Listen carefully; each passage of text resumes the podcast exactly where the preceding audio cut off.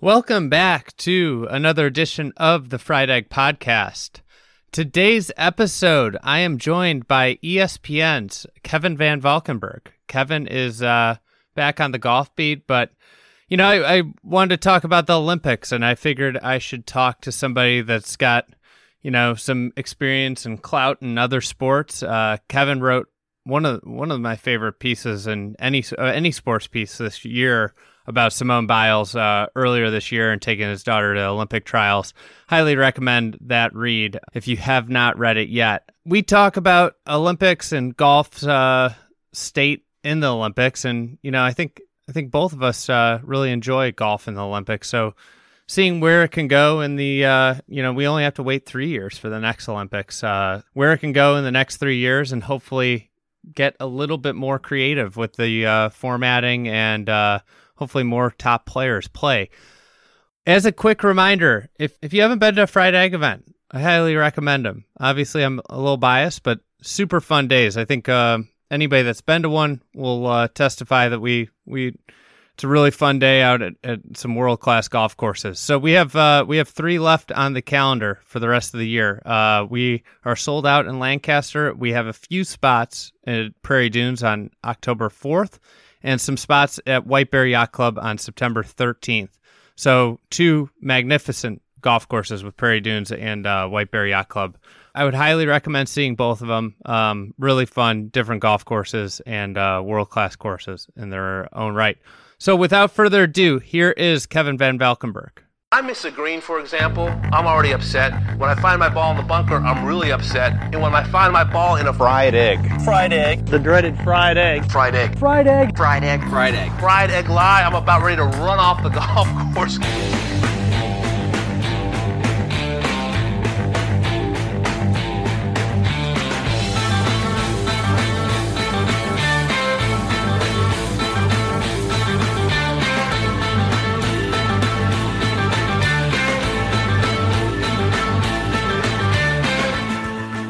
Kevin, welcome back. It's been a while. Andy, it's been much too long. I'm uh, excited to be back in the golf podcasting world.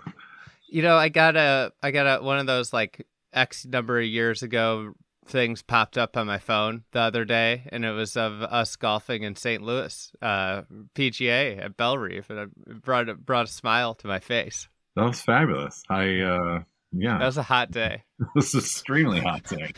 God, uh, I was definitely sweating my face off uh, as we were doing that. So, sounds like you got one of those ahead of you today, too. Yeah, that is very uh, possible. It's a, it's a, like the heat index here in Baltimore is like one hundred four, and I've somehow been talked into some sort of golfing adventure. So, uh, pray for me. Hey, when it's January and it's like ten degrees, you're going to be praying for the one hundred four. That's what I always tell myself when it's really hot. I'm gonna be like, hey guys, just let's pause for a second. The last time I was sweating my balls off like this, Andy wanted me to point out the various layers of the and the bunkering here, and my my cartridge has none of that. So let's just imagine what it looked looked like if it did. Hey, uh, I really enjoyed your piece as a uh, you know, not really recent girl dad, but a girl dad, a blossoming girl dad. I guess that's probably a weird word to use, but um, I enjoyed your piece about Simone Biles and going to the trials with your daughter. I'm curious, you know, we're we're going to talk about the Olympics today and golf in the Olympics, but I'm curious in a larger sense, does your daughter at age ten, eleven, you know, kind of revel in the Olympics more so than other sports? Does she understand like the significance? Is, do you think there's something that uh, when you're younger, the Olympics mean more than, say, other, you know, sporting championships? This is definitely the case with my girls. Uh, my oldest in particular, she adores the Olympics and will just kind of soak up as much gymnastics as she can possibly do. Like the the peacock uh, people, like we we got our money's worth out of all the gymnastics stuff this year because we were watching it at all hours, uh, various preliminaries and men's gymnastics and women's gymnastics. Um, I don't know what it is about it exactly. Uh, both of my girls like golf, but they have a special kind of um, affection for uh, the Olympics. And I think, you know, I was, was watching Lydia Ko get all emotional uh, winning that bronze, and I was thinking, like, eh, I get it. Like, my girls see this as something bigger than, like, you know, I don't even, they don't even think, like, the Evian is, like, a, they, they couldn't even tell you that's a major, you know, like most people. They, I bet they know the, of the women's majors, they know the U S Open and the and the Open Championship, and that's about it for the women. And they love golf. They're, like, in the one percent bracket for girls their age of who are into golf. So I'd say, yeah, the Olympics does have a sort of a special appeal for them. And I, I if anybody doesn't know, like, I took my daughter to the uh, gymnastics trials because I had promised her that I was going to do that for, like, a tenth birthday present. And then the gymnastics trials got canceled, like everything else, because of COVID. And so um, we ended up uh, going this year, and it was a really kind of surreal, interesting experience. It was the first sporting event that I'd been to in, like, eighteen months uh, since the Super Bowl when the Chiefs and Niners played. So uh, I wrote a little thing about it for E S P N, just about the kind of whole experience of being a parent and trying to take your kid back out into the world, and them, you know, someone like Biles being their, her hero, and just kind of trying to understand what it meant to, to Biles to be in this position in a sort of time of divisiveness and racial unrest. And um, Saint Louis provided a very interesting backdrop for all of that. Uh, and um, yeah, it was, It, it was really, it was one of the more emotional, moving things that I've ever written, uh, and just kind of spilled out of me, I think. It's, uh, you know, it's a great piece. Everybody should read it, uh, whether you're a fan of gymnastics or not. It, all you have to do is, is Google Kevin Van Valkenburg, Simone Biles. It pulls right up. That's, I find, the easiest way to find anything these days is just to Google the publication that you know it's in, and uh, or the author's name and the topic. Um, but, you know, it's on, on a little website called E S P N dot com, in case you hadn't heard of it. But um, I think about the Olympics, and, you know, golf's got had an interesting start to the Olympics, just in terms of, like, I don't think it's really been fully embraced as much as the golf organizations say they're fully embracing it. I don't think they necessarily have really thrown their weight behind it. Um, but I think back to, like, me being a kid. Your piece about your daughter made me think about, you know, the significance of Olympics as as kids. Um, and I thought, you know, we had Wheatie boxes. Like, you get, you know, the Olympic medals, you know, the Wheatie box was such a big deal. And And he, I just, I remember watching all the sports. You watched figure skating. You watched, uh, you know, I'd watch figure skating with my mom and sister. I'd watch gymnastics. Like, that's what they wanted to watch. I wanted to watch the hockey in the Winter of the Olympics. In the Summer Olympics, I wanted to watch basketball. You know, like, it, it's, uh, you know, it's really interesting. But there's that, it definitely, when you're a kid, and it instills almost, like, I think, like, a habit in you. And throughout, like, I remember even in college when I would fall out of watching, like, you know, I didn't watch every major when I was in college uh, of golf. But, you know, I, I always remember distinctly re- watching Olympics when I was in college, or when, uh, when I was in the summer, when I was at maybe the worst state of my human being. Uh, you know, I still carved out time to watch Olympics because it was something that, like, I think obviously the scarcity has a lot to do with it. I th- and, and probably some of the pageantry, which, you know, somehow they pull it off. I think probably because of history, they pull it off. But, like, if if if golf had an event with the amount of pageantry that the Olympics had, we would just crush it. Yeah, I was. You were just talking about this. I was thinking about. I hadn't thought about this in years, but I remember as a eleven year old, like, sneaking down to stay up and watch the men's volleyball uh, gold medal match in South Korea, uh, in Seoul. This was nineteen eighty-eight, and, like, Karch Kiraly and Steve Timmons, two dudes who I would have never otherwise, like, had any knowledge that they even existed, were, like, these heroic figures in my life. I was like, oh my God, these guys are so awesome. I want to be like Karch Kiraly, and probably, like, went outside and practiced volleyball, which wasn't even a sport, you know, in, in Montana for me growing up. And so that, that's like the weird appeal of the Olympics, right? I remember Greg Louganis hitting his head on the diving board. I, you know, I exactly felt the same way. I can vividly remember where I was when I remember when the Dan and Dave thing was playing out, and and uh, Dan didn't make the the he like didn't make the um the next round of it. He like you know couldn't clear the uh, the pole vaults at one level or whatever. And so it was like their whole Reebok's whole like super duper ad campaign like fizzled out.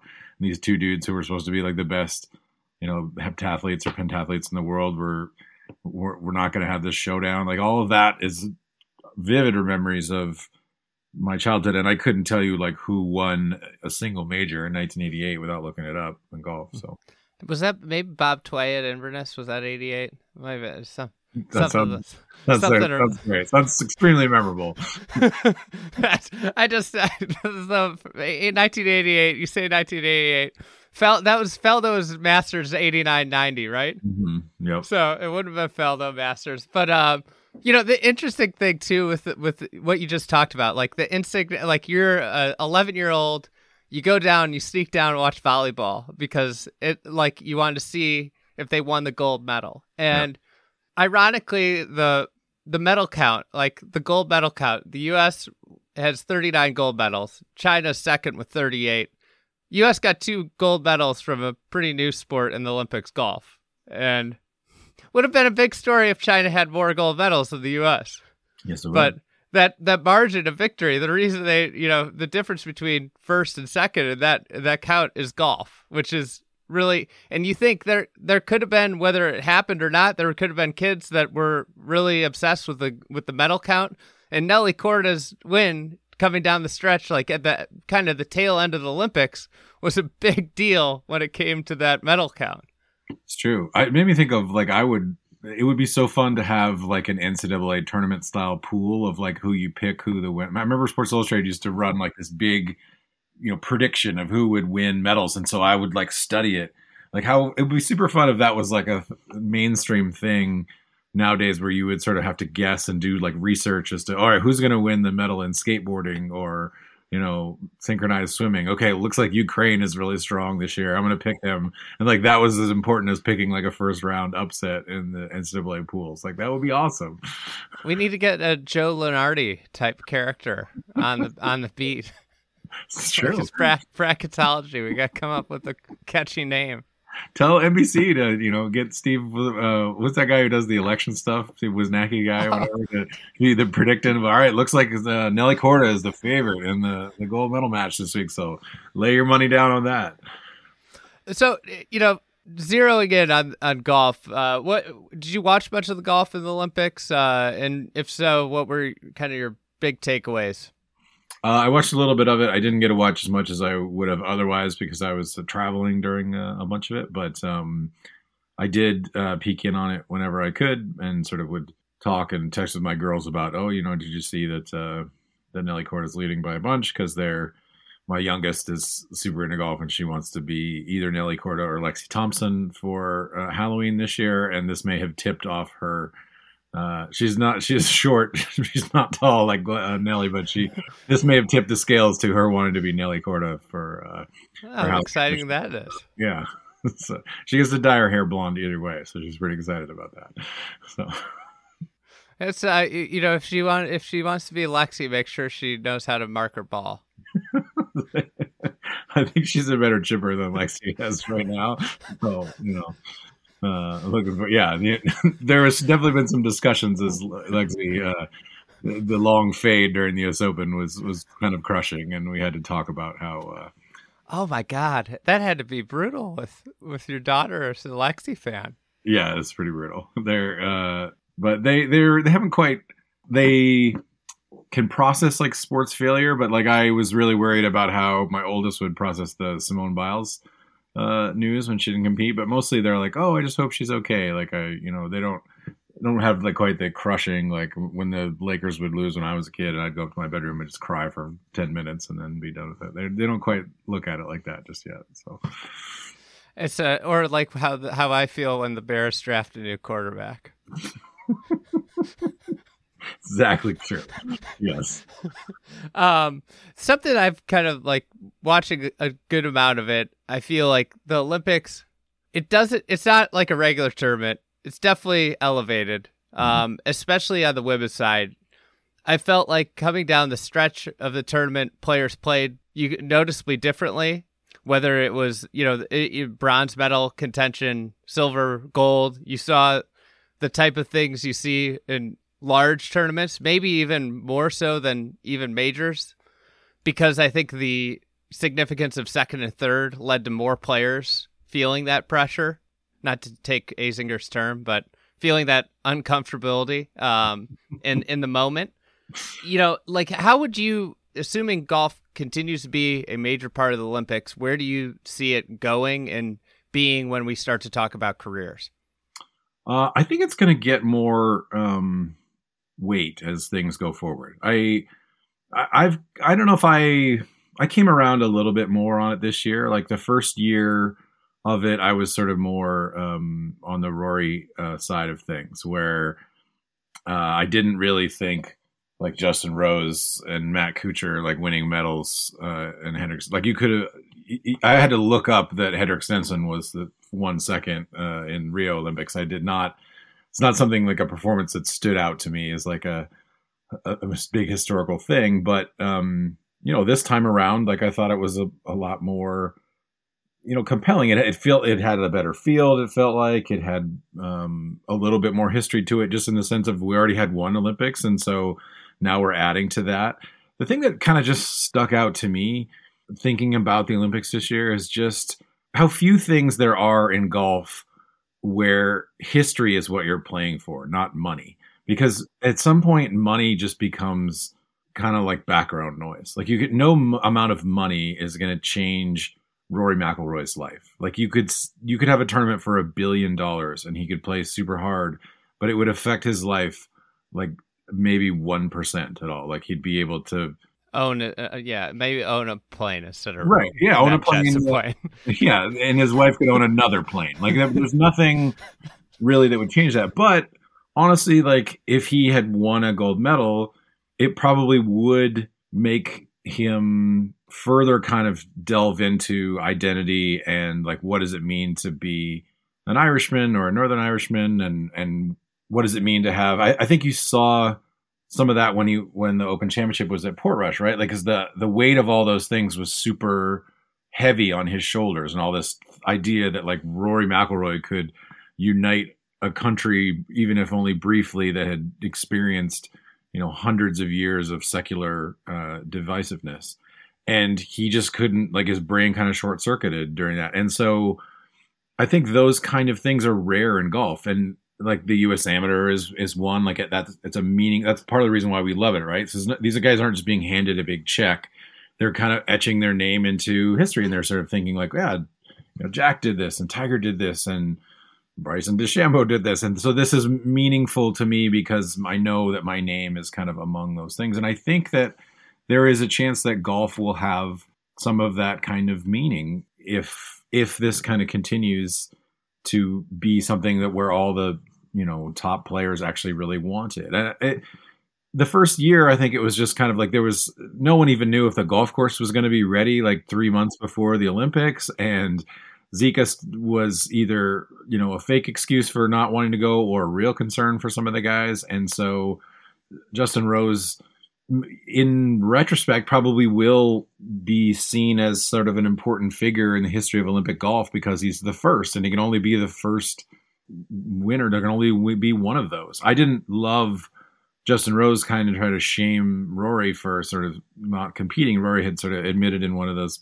Paul Kimmage interviews, you know, that Justin Rose had texted him and be like, oh, the boys, all the boys here want you to know you missed out. And it, It struck me very much as like a daft Englishman's understanding of what it means to be from Northern Ireland. And, you know, that Rory would not be thrilled to sit up there and listen to the tricolors, you know, see the tricolors and, and hear the English national anthem and have been like, I, this, this feels so foreign to me because this doesn't even feel like my country. So I think Justin Rose kind of was a fool in that sense of looking at it from Rory's perspective. But I do understand it from Justin Rose's perspective, how probably cool it had to sort of seem. And these guys, you know, they all grew up watching these Olympic moments like we did. And, uh, and so for them to get a chance to sort of, you know, feel like they're a part of that instead of just adding more dollar signs to their, you know, thing. I, I bet you that if you, you took a poll of like, oh, would you rather win a gold medal or a FedEx Cup, of all the guys who'd never been to um, the Olympics, they'd probably say, like, oh, yeah, FedEx Cup, that'd be sort of life-changing.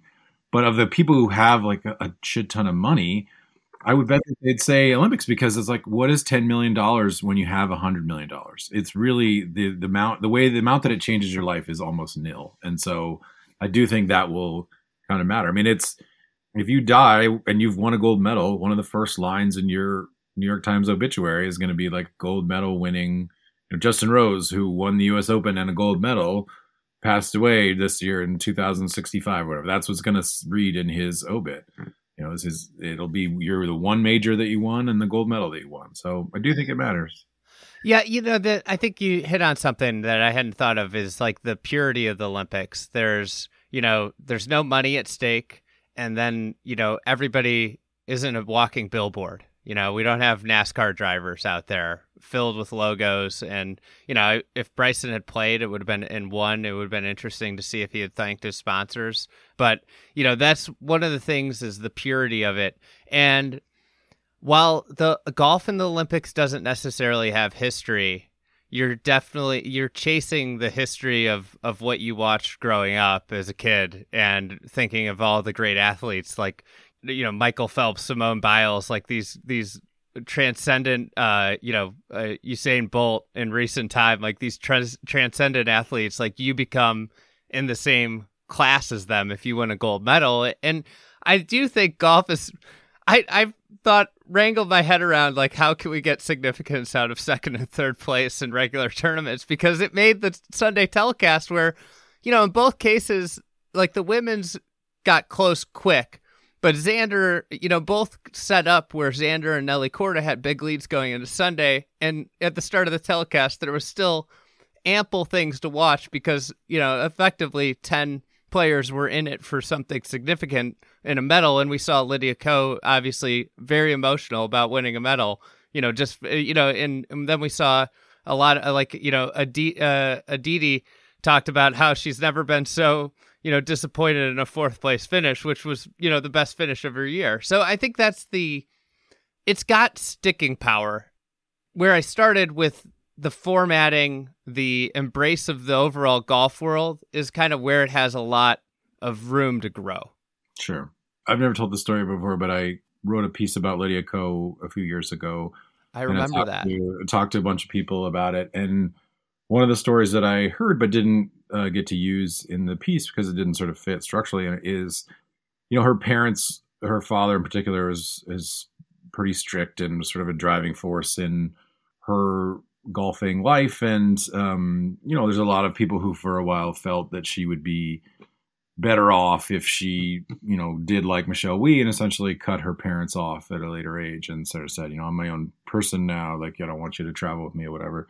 But during the Olympics in Rio, her father was really, really pushing her. He really wanted her to win a gold medal. Like, this was extremely important to like their family, he felt, and their sort of, you know, identity as South Korean slash New Zealanders. And she felt kind of an overwhelming amount of pressure and maybe didn't play quite as well as she could have. She finished second uh, there, but that, um, that was like, a lot of people were like, whoa, like she's under a lot of pressure. And I don't think people really realized that or understood that uh, at the time, in part because this is the first Olympics, but like, to the Ko's, it really, really mattered. It was a huge, huge deal. And so I I was reminded of that when I saw her emotional and talking about her grandmother and stuff. And I think, like, you know, growing up in part in South Korea and part in New Zealand, and just thinking about sport in the sort of larger context. I mean, she was the kind of, she, I asked her about this. She went to like a ton of other events when she was in Rio to watch like New Zealanders compete. And I, I think if you're someone who, you know, grows up in one place and has a connection to, to it, like South Korea, but then moves to another place, part of what makes you maybe feel like a part of that culture and that country is like Olympic sport. Like, here she is like cheering on like weightlifters and like, you know, rugby players and these more traditional, you know, Kiwi, New Zealand type sports. And so that I thought was a cool thing to kind of understand why the Olympics made her feel like she was more New Zealand than, you know, some outsiders might sort of look at, because she was like, you know, I'm one of these, I'm a New Zealand Olympian. the Lydia Ko whole evolution and just the way she's evolved as a as a person, like I thought that last round of the Olympics, like I, I I've never found her so endearing. Like the her attitude towards Nelly Kord, the way she competed, obviously played an incredible round of golf. Um, had a little bit of, you know, a few missteps in the middle of the round, but the way she battled, and then just the graciousness of her as a as a competitor, as somebody who came up just short, I found just it was unbelievable. And I think over the last year, I, there's something about when these athletes go through struggles and come out of them that I think has such a, it creates such a humility and a so much more balance in their life. They be, they become, I feel like, more relatable. And I, I Lydia Ko has gone from, you know, a few years ago, I kind of didn't know how I felt about her, to what probably one of my favorite L P G A players. Yeah, I mean, I, you know, this is the same person who fired, you know, nine caddies, whatever, in the first few years of her career, and who everyone kind of wondered, like, is she, you know, behaving a little spoiled? Is she not looking inward or whatever? To, you know, I've seen her. She's sort of um, famous on the L P G A tour for like packing great snacks during rounds and like having like fresh fruit. And so I watched her, I'm serious. I watched her walk during a round, and like, you know, this is like a major round. I think it was the A N A, and she whips out like a big tub of like freshly cut pineapple and watermelon and like starts handing pieces of it, like offering it up to the people she's playing with. Like, hey, you know, and these are like her competitors. I mean, can you imagine Bryson like sharing protein bars or, you know, anything like that during rounds? Like, a, she's the kind of person who will offer you half her sandwich uh, in the middle of a, you know, one hundred ten degree day, because she's like, hey, I'm not going to eat all this, and I'd love it if you got a chance to experience it. Uh, that's incredible. I, I might have to have her on just to talk about what her favorite fruit is. You, you know, absolutely really discuss like uh, the intricacies of what's the best fruit on the golf course. See, the thing I worry about with pineapple is sticky fingers, you know? And you know what? They use toothpicks. She has toothpicks oh. for that very reason, yeah. I look at all the insight to fr- the fruit I'm offering onto this podcast. Unbelievable. Now for a quick break for a word from our sponsor, Zero Restriction. Uh, this is a uh, apparel company. You probably know Zero Restriction. Great rain gear um, maker. That's what they're kind of cut their teeth getting into the industry on. Uh, they are part of Summit Golf Brand, so same brand that creates uh, Be Dratty. Zero Restriction is the official outerwear of the Fried Egg, as well as the next international team competition that we're going to see on T V, the Solheim Cup.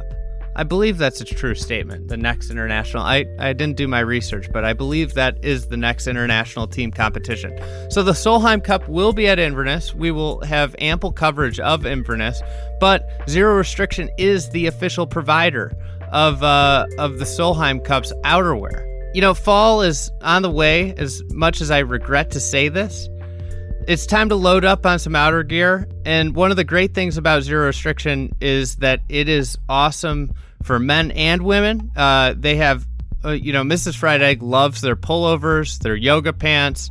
And then I, I'm a big fan of their pullovers, rain gear, uh, vests, et cetera. So they have official licensed uh, Solheim Cup gear in their shop, zero restriction dot com. And if you use the promo code T F E twenty-five, you will get twenty-five percent off.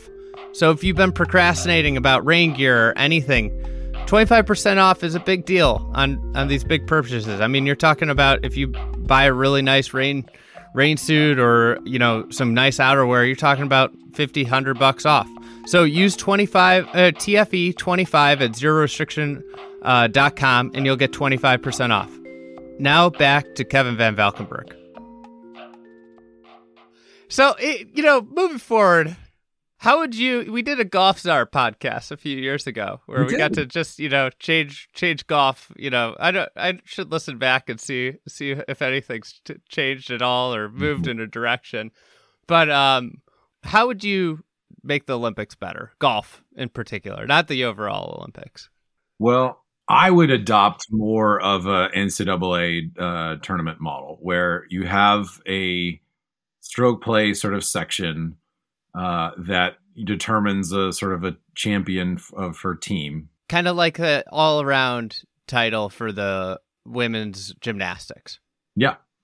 And then, uh, but where then I would sort of follow the, the N C A A model where then it breaks into match play, because I think like that would be really cool. Like that would sort of, you would really feel like you had vanquished everyone if you were the match play gold medal winner, right? Like that's kind of how most other of the Olympic sports work in some sense. Like, um, if you couldn't do that, which I don't know that like golf will ever go away from just a stroke play champion uh, to sort of determine their thing. I would just love to see, um, we'll do three rounds of stroke play stuff and we'll determine a gold medal winner from that, or we'll, we'll sort of fit it in five or whatever. We'll do this four, but I really would love to see some sort of mixed gender alternate shot for like a, a thing. I mean, there's, think of how much fun that would be. And so, especially like in an alternate shot format where, you know, you could have two uh, people who from like a small country who just happen to sort of play really great together and catch fire. And it's like a, a Cinderella kind of thing, like where they're matched up against, you know, Justin Thomas and Nelly Kord and the, or, or Xander and Daniel Kang or whatever, like in the final, like that would be so much fun. And I think watching the men and women have to kind of work together and read putts for each other and high five and get exuberant. I mean, imagine what a visual like image it would be if like Nelly Korda and Patrick Reed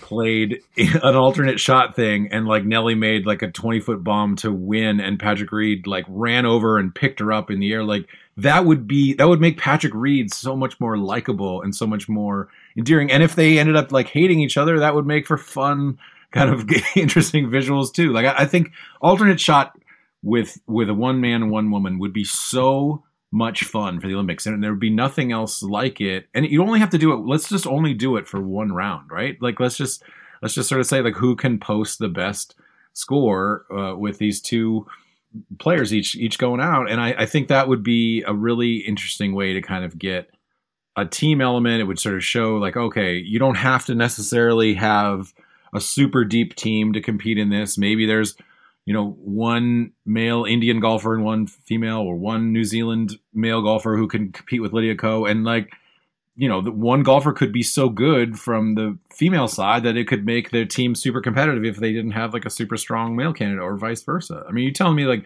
there aren't two golfers in all of Russia who couldn't, you know, have one day where they compete and play well. Like I, it's such a huge country, or like South Africa, like I, all of these places where maybe we don't think of them as like traditional hotbeds for men's and women's golf. Like that would be a great chance to showcase like, well, the best player in the best female player from some country might just be like a plus one, which, you know, might not be good enough to play like professional golf at a highest level, but in alternate shot, they could be pretty darn like good. How is that any different than some of the, the other Olympic sports yeah. where like, being a niche, like a swimmer. I remember a swimmer from, uh, I can't remember where, a few years ago qualified. And it was, you know, they were, it was a huge story, but mm-hmm. you know, they, the, the guy came in last in the qualifying rounds, but mm-hmm. he, he was there. Yeah. I, I think it would be awesome. And I think it would just, everybody would be, I think, kind of riveted. You'd, you'd get some really bad shots and you'd get some really cool recoveries too. Uh, I just, alternate shot's one of the best formats, and we only ever see it at the Ryder Cup. And so I think it just would be a super fun way to get people really engaged in a in a larger sense of like, all right, I'm a fan of women's golf and men's golf, and so now I get to see them come together for this brief moment.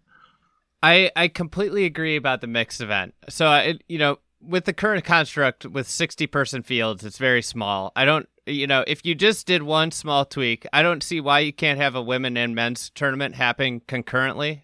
So I, that's a one, one A. Like, why aren't, why isn't this happening at the same time? How mm-hmm. cool would it be to have, you know, two events going on at once, right? Mm-hmm. B, there needs to be some match play format of this or team competition, whether, you know, or and the mix thing is also a thing that I've I've thought would be a great idea. So. Idea would be obviously like a team competition for the men. Chile would have won, depending on how you split up the American team into two. If you put them into two man teams, Chile would have won the men's team. How freaking cool is that? That's amazing. That would be really cool.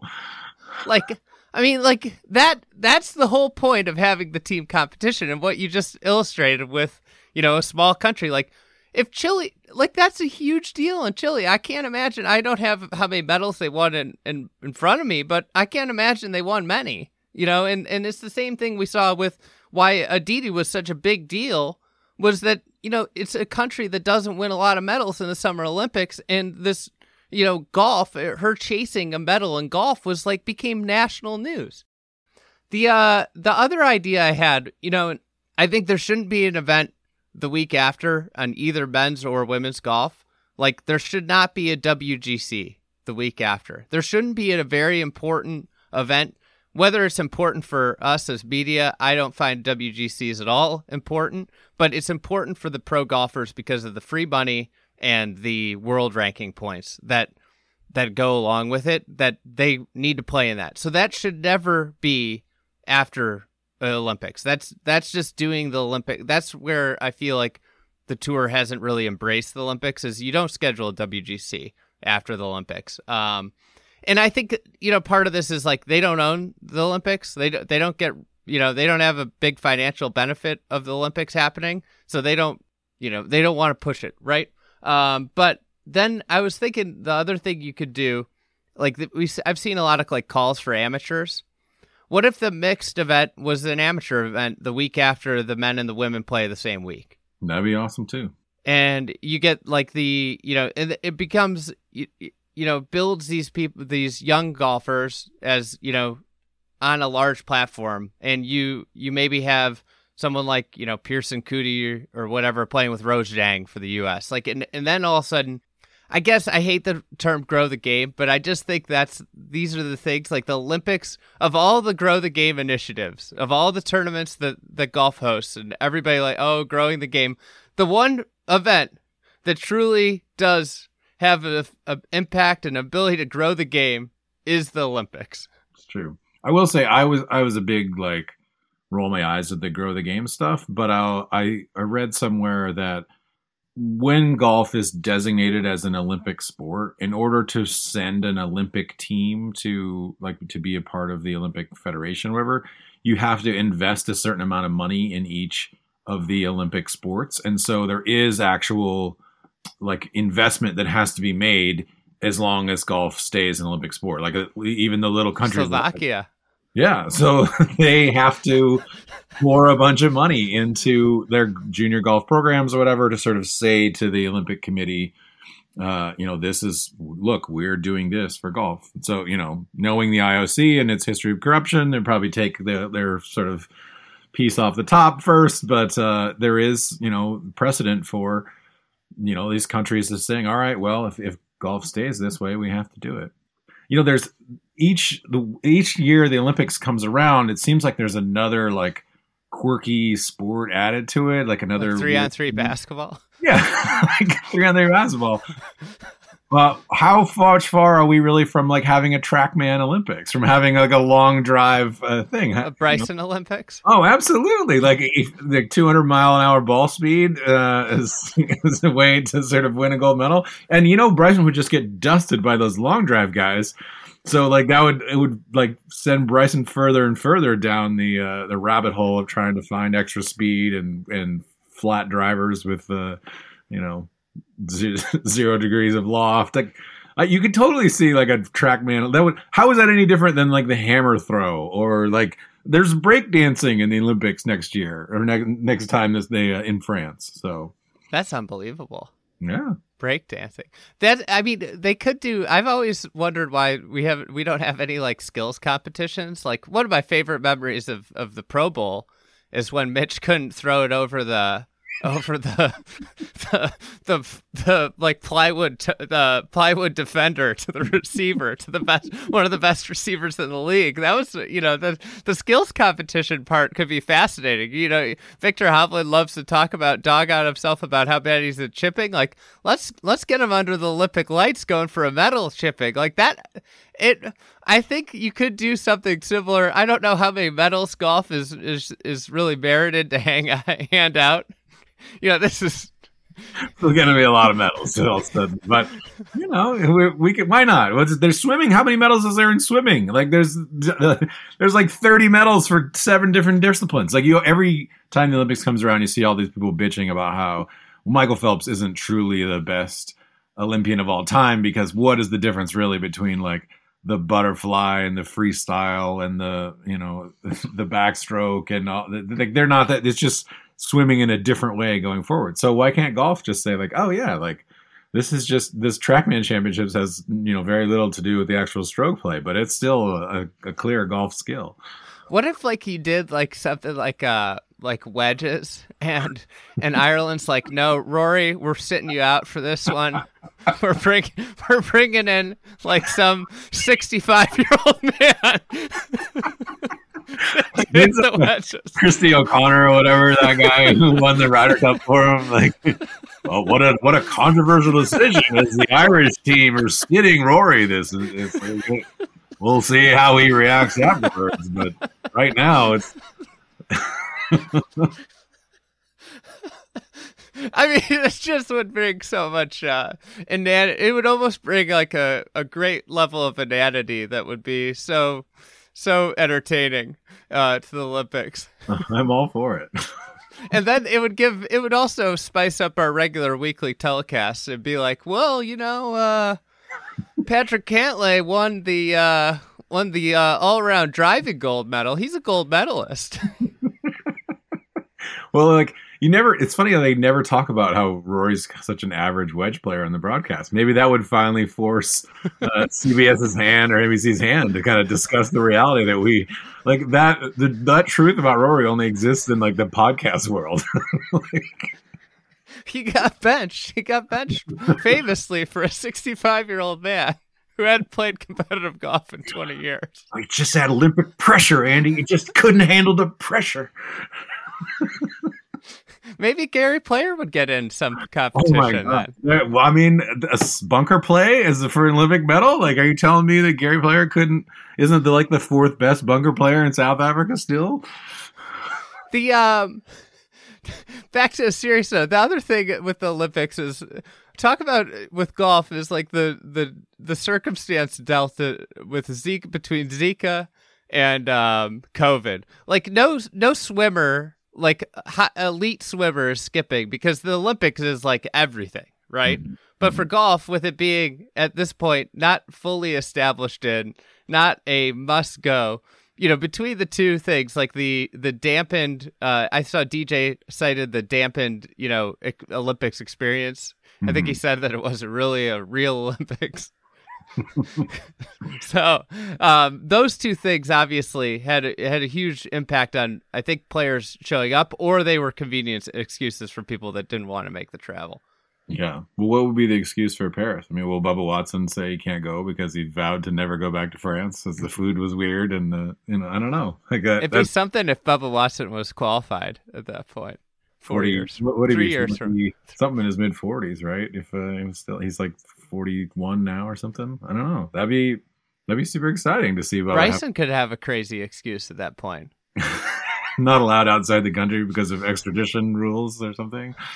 Um, yeah, I don't know. Like, I, I'm already imagining though what your your uh, your amateur uh, slash pros take. Like, the we could have the pros play at Le Golf National. And the amateurs could play at Montefiore or whatever that. Morfontaine. Morfontaine, yeah, that's that shows what a great uh, pronunciation I have. It's, it's okay. It's uh, I, if you had me uh, pronouncing, uh, you know, N F L uh, linemen's names, I, I, you know, yeah, I, I. How great is that course? Uh, and yet, like, I probably couldn't stand up to the pro game, so you could totally like showcase it, but with the amateur game, that would be sweet. Well, the other thing I think that they're missing out on, which you touched on in your piece, is like, why don't we have a qualifying tournament? Mm-hmm. Why is it just like straight, like, how fun would a qualifying tournament be? Yeah, the Olympic, the U S Olympic trials. That's true. I hadn't thought about that. I think one when we were talking about the difference between like money and history, it would be fun if the Masters like threw in, all right, you know, that you get uh, you get to come to the Masters if you finish, you know, in the top, if you, if you win a medal, like no matter where you are, because that would that isn't like Sabo. a money. Yeah, that isn't like a fun for... thing. Right. Like, why not? Like, that would be a great incentive for, you know, imagine other than, like, if you grow up in Chile or you grow up in, you know, Bali or wherever, one of your dreams, if you're a golfer, might be to someday play in the Masters, and like the Olympics would be a, a way into that, you know, without having to finish what in the top fifty or win your Latin amateur or Asian Pacific amateur. Like, getting an Olympic medal would be a great way to get to play in the Masters. That would be just as huge to like the, the golfing population of, of some of these smaller countries as other things. So like, why not? The Masters can just add three more people to their field. It's not like they're really, you know, stuck on a certain specific number, and they could just do that for the sort of history of the game for fun. It'd be great. I mean, there's all kinds of things you could do. All the majors could do it. This would, this would fall under the bucket of golf actually embracing the Olympics as, as a, a real thing. That would be, you know, it's good. It's good for any time that like casual viewers, like a large, like golf was on the N B C telecast. Mm-hmm. At points, it's like you're picking up people that normally do not watch golf. Whether like anytime you can get, get in front of golf, so like all of golf should embrace it. This is a all boats rise situation. This is not a this or them. Only the tour might look at it and say they're gonna they're gonna take our fifth major away from the players. But outside of that, you know. It does get into the like the scarcity argument, right? Is what we a lot of what we talk all the time about. Um, why golf kind of has a monotonous feel, right? Because you never get the chance to miss it. Like you never get a chance to sort of have a a week where you have a breath and like think like, okay, like I don't have to think about golf this weekend or whatever. And yeah, like it's, you know, it's, I guess it's important for playing opportunities, and the tour is never going to sort of take away tournaments. But I mean, you know, it might benefit in the long run if like some tournaments, some cities only got a tournament every other year, you know, and then yeah. It's like the whole the whole populace of that city is like, oh my god, like we didn't get the, you know, the Quad Cities or the three M or whatever this year, the John Deere, like, but it's next year we were going to be so excited. Like it's the Ryder Cup argument. Like I, some people say, oh, there there should be a Ryder Cup every year. I actually don't think so. I actually think one of the things that makes it really makes you really into it is the, the wait is so long that you get more and more build up and excitement. And so like, I kind of love it when there's two weeks between the, um, the A F C Championship game and Super Bowl, because it's like, okay, like you're itching, like after that first week of like, we don't have football for the first time or whatever. Like I'm now I'm super jacked. Like the players are exhausted by it because of the media obligations and stuff. But I, I think it would be kind of fun if there was just a little break here and there. I mean, I mean, football's like the perfect example. The perfect, like I, I am a football fan, and right now I'm get, I've got the football itch. I've started to listen to my football pods. I'm getting back into it. I'm, I'm like, and and it's like, oh, thank God it's back. And and you know, every Sunday, it's I love Sundays. I you know, it's, I've flipped between golf and football, and it's like the the football. I mean. They haven't figured out where, I mean, they added a game, so they're getting less scarce, which is, you know, eventually we probably will get to the point where we have fifty-two weeks a year of football if they, if the owners had their, their way. But, you know, the, the, sh- the one game a week, it's a smaller commitment. It's easier to be super invested when the commitment's smaller, you know, of, of your time. Like you think about golf, like it's on for, it's like twelve hour a day, four days a week. It's like, it's really hard to be committed to that. It's hard for me as somebody who covers the sport to watch like as much of it as I, I think I should. I wonder what percentage of people watch all the golf that there is available to watch. You know, it's probably point, you know, five percent of the golf watching audience. Whereas like, the percentage of people who watch every football game that's available to them, you know, within reason, like we're not watching four games at once, is much higher, I'm sure. And that's because it requires a smaller investment. Like, okay, I'll watch Sunday night. It's one Sunday day, football, really. Sunday night football, Monday night football, Thursday football, and Sunday football. That's a lot. That's most football fans probably don't watch all of those things, but that's still less of a commitment than it would take to watch all the golf. And one week, one week of golf versus... Yeah. Like seven, you know, fifty-two, fifty weeks a year. That's golf is Thursday through Sunday from seven a.m. till seven p.m. Let's just say mm-hmm. Football seventeen weeks or maybe twenty weeks a year is noon my time to ten p.m. ten thirty, one day a week, and then You got night games two other days. It's like, it's kind of wild. I can't, I mean, every, you know, sometimes when people root for the P G L to sort of come into existence, like, I just try to imagine the, like, the chaos that it would be as a golf fan, like, trying to follow, all right, well, we got two tournaments on today, and one's that, you know, the, this team could be relegated if they don't win, and then we're going to come back to watch the three M where the, you know, the leader, there's nobody in the top thirty in the world who's in this tournament, and, like, what does it mean? Like, where Brendan Todd's b- battling Jim Herman down the stretch. God, they're riveting. Maybe that's what maybe that's what golf was like in like nineteen eighty-eight before Faldo came along and started winning majors. to, to bring us back to the beginning.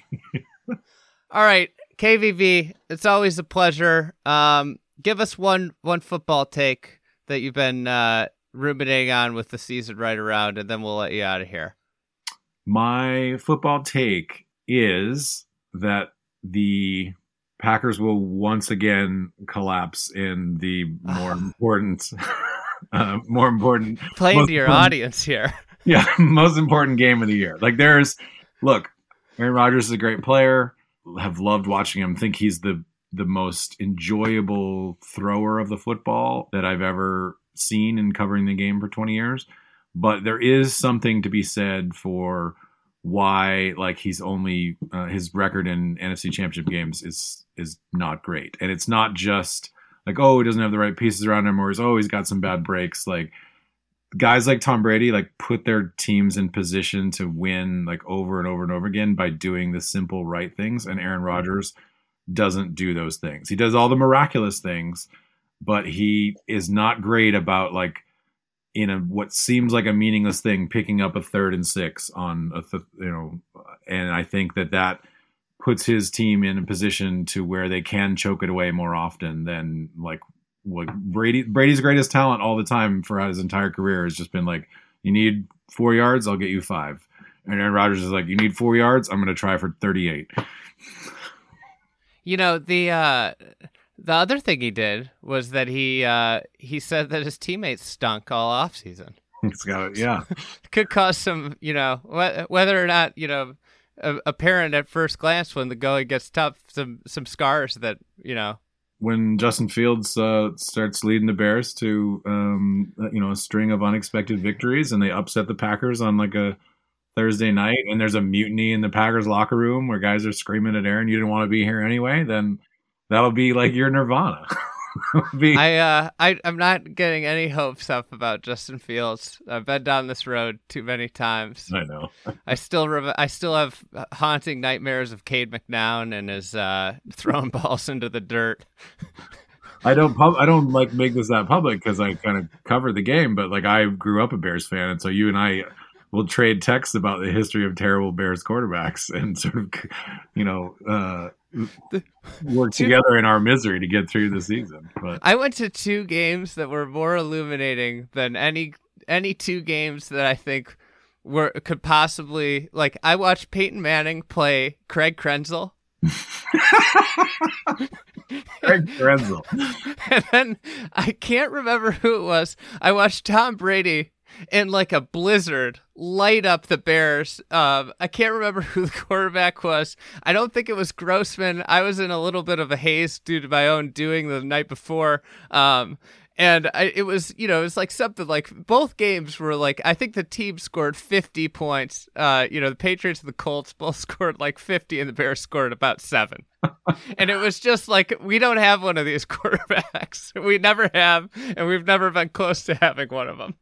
I like waited my entire life to go to uh, Soldier Field, like I had sort of dreamed of it. And then when I finally got to do it, it was I was like writing a Teddy Bridgewater story, and it was like oh. Teddy Teddy Bridgewater versus God, I can't even remember who the Bears was, quarterback was. It was a couple years ago. It was when Bridgewater was on the Saints. It was uh, who was that?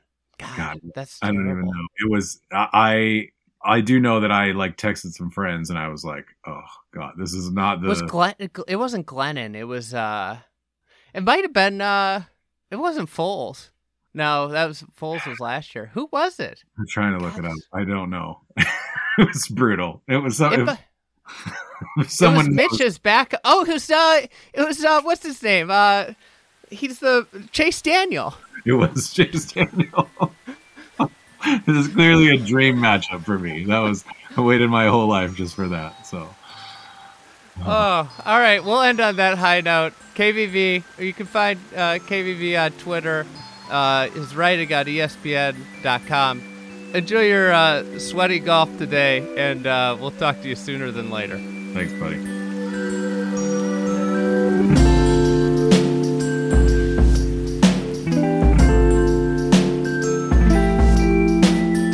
Thank you for listening to another edition of the Fried Egg Podcast. We will be back next week.